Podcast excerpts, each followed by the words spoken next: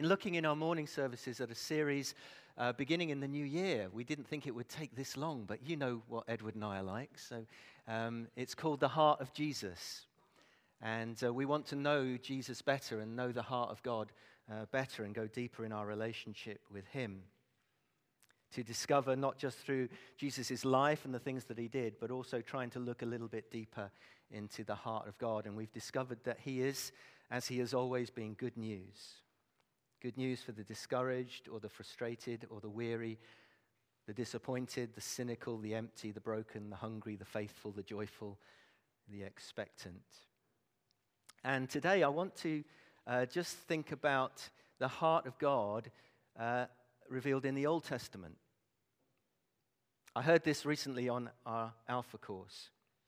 I like the God of the New Testament, but I'm not sure about the God of the Old Testament. And I thought, what a brilliant thing.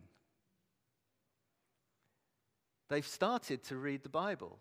Now, I do confess that when people say, you know, I want to read the Bible, I tend to say, well, just start in the New Testament and dip into Psalms. No, they've gone straight through Genesis and on. And I can understand where they're coming from. It's like they're feeling that you know, the God of the Old Testament is the one before he became a Christian. then, if you've ever thought anything like that, and forgive me, Lord, if that's blasphemous or anything like that. And particularly because we read the Bible with 21st century eyes. Yet in Hebrews 13, verse 8, it says about Jesus that He is the same yesterday, today, and forever. He has not changed. In fact, in the Psalms, there's a Psalm 55, verse 19, says, God who is enthroned from of old, who does not change. So we really need to know what actually God says about himself, about his own heart. How does he describe his own heart. So I want to look at some of the most revealing passages in the Old Testament about the heart of God. And we can therefore compare how he reveals himself in the New Testament as well. So we're going to listen to Moses talking with the Lord. And that's from Exodus 33 and 34. And these amazing passages that speak of a relationship with God. So from Exodus 33, verse 12 to 14, Moses said to the Lord, You have been telling me, lead these people, but you have not let me know whom you will send with me. You have said, I know you by name, and you have found favor with me. But if you are pleased with me, teach me your ways, so I may know you and continue to find favor with you. Remember that this nation is your people. I just love Moses. The way he just talks to God in that way. He was a friend of God. But he reminds God that the people he's been called to lead, actually, they're your people. I find that so encouraging, especially as a pastor. Whenever I find challenging moments, I say to God, Well, they're your people. And the Lord replies, My presence will go with you and I will give you rest. But then Moses pushes in, he, he presses in further. And he says in verse 18, Now show me your glory. And the Lord said, I will cause all my goodness to pass in front of you, and I will proclaim my name, the Lord, in your presence. I will have mercy on whom I will have mercy. I will have compassion on whom I will have compassion. But he said, You cannot see my face, for no one may see, my, see me and live. And then the Lord said, There is a place near me where you may stand on a rock. And when my glory passes by, I will put you in the cleft of a rock, just in a na- narrow channel, and cover you with my hand until I have passed by. Then I will remove my hand, and you will see my back, but my face must not be seen. Moses asks God, Show me your glory. I wonder what comes to mind when you think of the glory of God. You might be thinking of a great theophany, which is a sort of visible manifestation of the glory of God. I only use the word theophany because Edward's not here and you're missing him and the theological words that he brings. He sends his love, by the way. Or do you think of the Creator God displaying his glory in creation, the, the wonder of it all? The immense size of, of the universe, the billions and billions of galaxies that He's created, that we cannot even begin to see far enough. And we are impressed with Mars. And we think we're so clever. And it is amazing. But the billions and billions of galaxies that God has created. Maybe we think of his glory as a sort of terrifying voice from heaven, a smoking mountain, a holiness that cannot be matched, that is beyond our comprehension. But I find it fascinating that when Moses asks these things of God, how God responds. He says, I will make all my goodness pass in front of you. All his kindness, all his faithfulness, all his gentleness, all his character.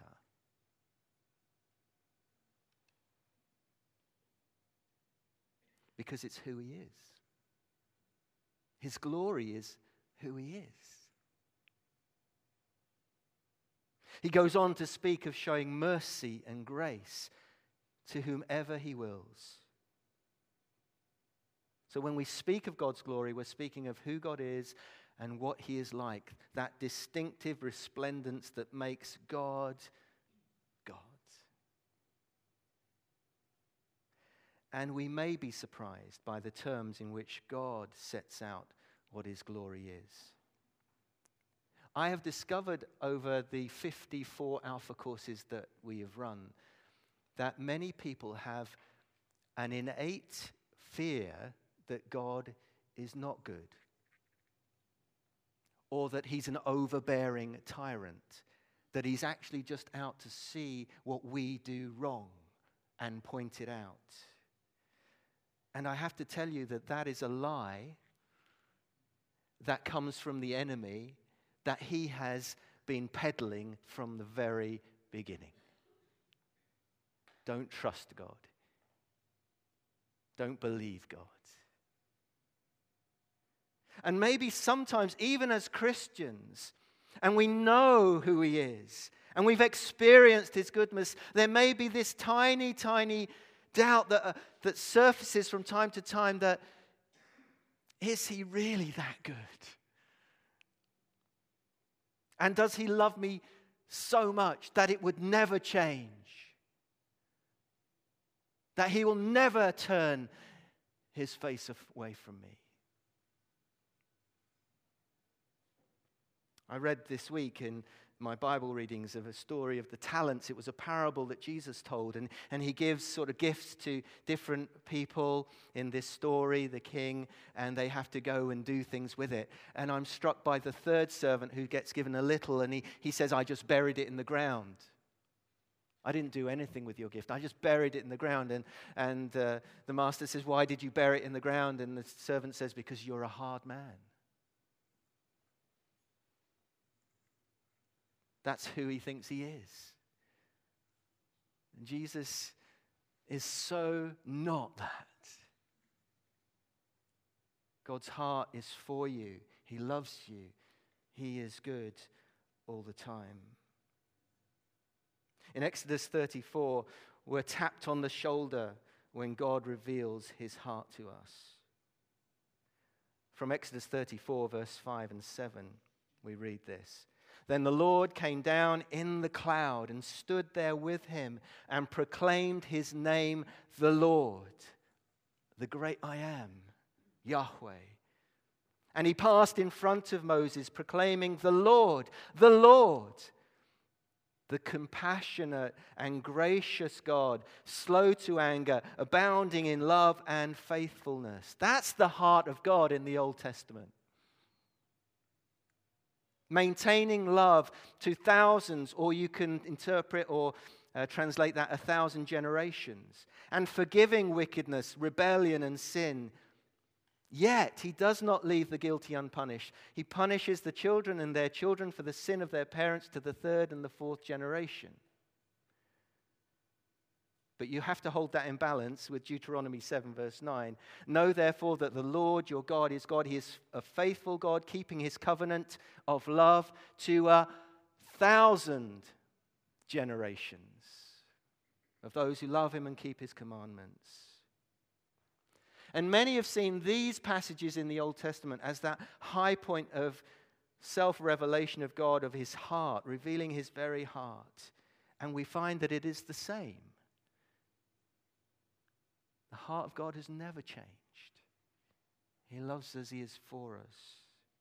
He is the same yesterday, today, and forever. His glory is goodness, His glory is love, His glory is who he is in his character. There is no one like our God.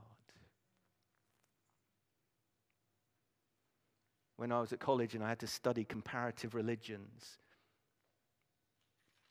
there is no one like our God.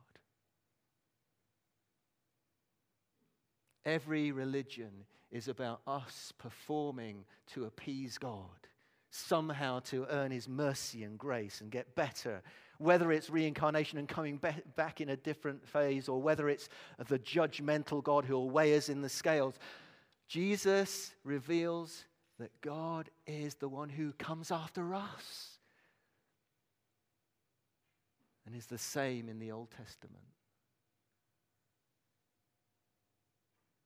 Think of how Jesus describes his own heart in Matthew 11, verse 29, which is the sort of base camp of our series when he describes his own heart, the only verse in the New Testament where Jesus actually speaks of his own heart. And he says, I am gentle and humble in heart. Come to me, all who are weary and burdened, and I will give you rest. God does not reveal his glory as one who is exacting and harsh, just out to catch us, but we hold in balance that he is not just an overlooking God or a tolerant God where sin does not matter. Sin has to be dealt with because it's what separates us from Him. But we also need to understand He is not one who is disappointed and frustrated with us. Have you ever felt that God has been disappointed with you? That is a lie. He is not frustrated with you. It's not who He is. He loves you. His heart has always been merciful and gracious. Yes, he could blow us away with his majesty. He could blow us away with that revelation of his resplendence and holiness, but he seeks to pursue us and reveal himself to us in love. He is slow to anger and abounding in love. And I was reading one of the commentaries this week about this slow to anger. And literally in the, in the Hebrew, it means, forgive me, long of nostrils. Oh, that's interesting. That'll perk people up if they've never not if they've drifted off asleep. Well, long of nostrils, what's Phil's on about? But the image of this, if you picture an angry bull pouring at the ground, breathing loudly, nostrils flaring, it speaks of anger. The Lord is slow to anger, long nosed. He does not have his finger on the trigger poised to take us out. He has his arms out wide, wanting us to take us in. Slow to anger, abounding in love. That's our God. Yes, he can be provoked to anger, no question. But it's interesting that his love is there constantly. He needs to be provoked to anger, and his anger is always righteous. His mercy and grace and love need no provocation, it pours out of him. Yes, judgment is real, Evil will be dealt with once and for all. All injustice will be put right. And we know that part of us just rejoices at that. All the evil we see in our world will not triumph, it will be dealt with. Jesus has dealt with sin, He died for it on the cross.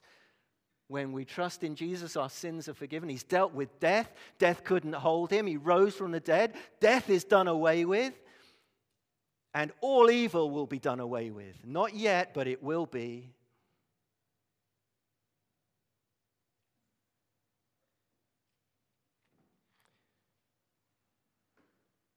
All justice we can leave to him because he is the just one. And we'll all face him one day. We'll all have to give an account. And Jesus says the worst thing we could hear is, I never knew you. To be found outside of his love because we've refused it or even opposed it is an awful thing. But his heart is divine mercy, ready to burst forth. He needs no provoking to love, it's who he is. Our God is abounding in love and faithfulness. The Bible deconstructs the lies of the enemy. That niggling doubt sown by the enemy that he's not good. He is good all the time. He is not disappointed with us. That's why he's revealed his heart to us. His love never fails, it never runs out. We sing it never gives up, never dries up. Notice, I don't know if you noticed that, but it does take in the third and fourth generations. Did you notice that? Paying for the sins. But when you balance that, that his love extends to a thousand generations, it eclipses the third and the fourth generations. Yes, sin has to be dealt with and he has done it. Sin is the most expensive thing in the universe. And we've all sinned, we've all fallen short of the glory of God. Sin, you know, second week on Alpha, the revelation that people realize is that sin is just not being perfect like God is, and He has bridged the gap for us to have a relationship with a holy God because none of us are perfect. Jesus died for our sins. He keeps his covenant of love. There is no termination date on his commitment to us. You cannot get away from his grace. You cannot outrun his mercy. You cannot evade his goodness. Yes, you can turn it down. You can refuse.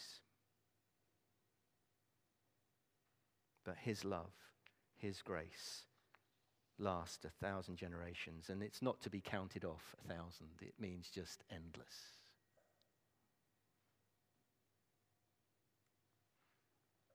So, for those who come to him, for those who are his, his goodness swallows up our sins. His death has paid the price. His mercy travels down a thousand generations.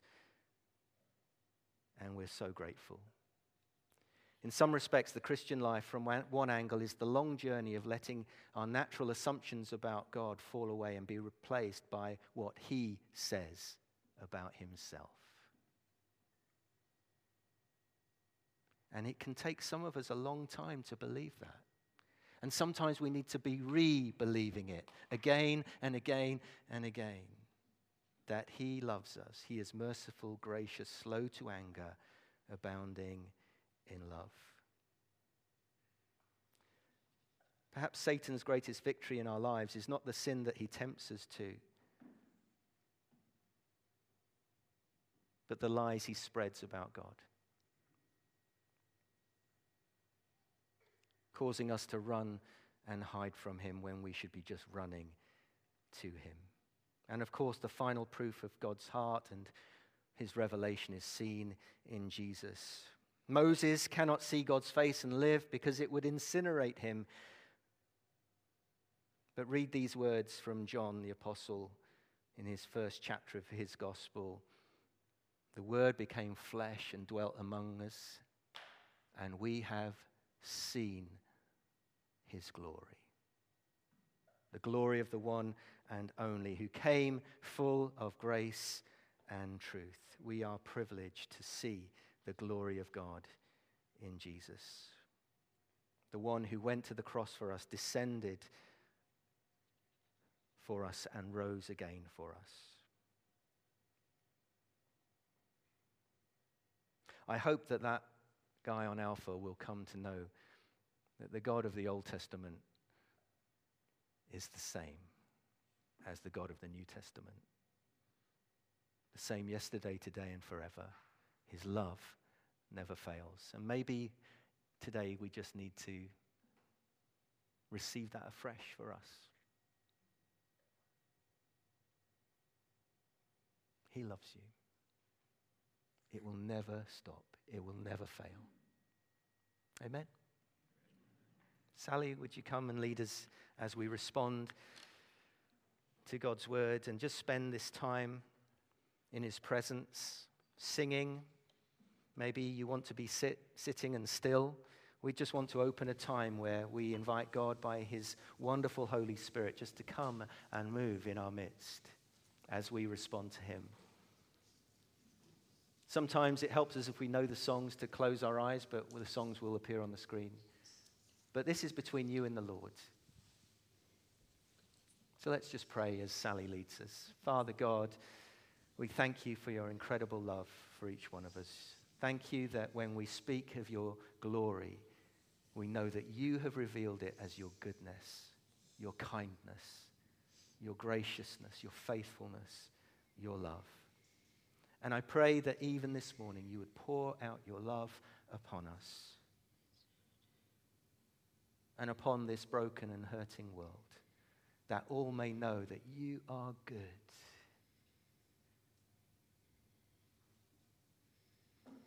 So, Holy Spirit, help us to be aware of your presence now as we come to worship you through songs of praise, through heartfelt cries to you we receive your love afresh this morning. In Jesus' name. Amen. Let's stand, if we're able, if you'd like to, as we worship together.